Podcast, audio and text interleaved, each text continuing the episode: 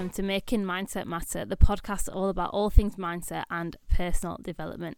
I am your host, Lorna McKenna, a girl who was lost, had no purpose, no direction in life, who discovered personal development, has been on a massive self growth journey, and never looked back.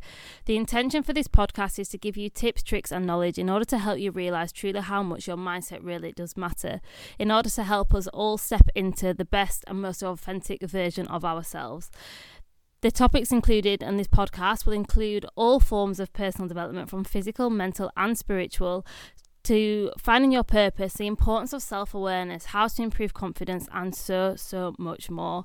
Your mind truly is the most powerful thing that you own, so it's important that we prioritize our mindset every single day to make sure the possibilities are endless. It does not matter where you are on your development journey, I want to create this space where we can all learn and grow together. I will be sharing my own personal experiences as well as interviewing some incredible people to share their journeys on how they truly made their mindset matter to bring you some value every single Monday. I cannot wait to watch you all evolve into the best version of yourselves. So, here is to making your mindset.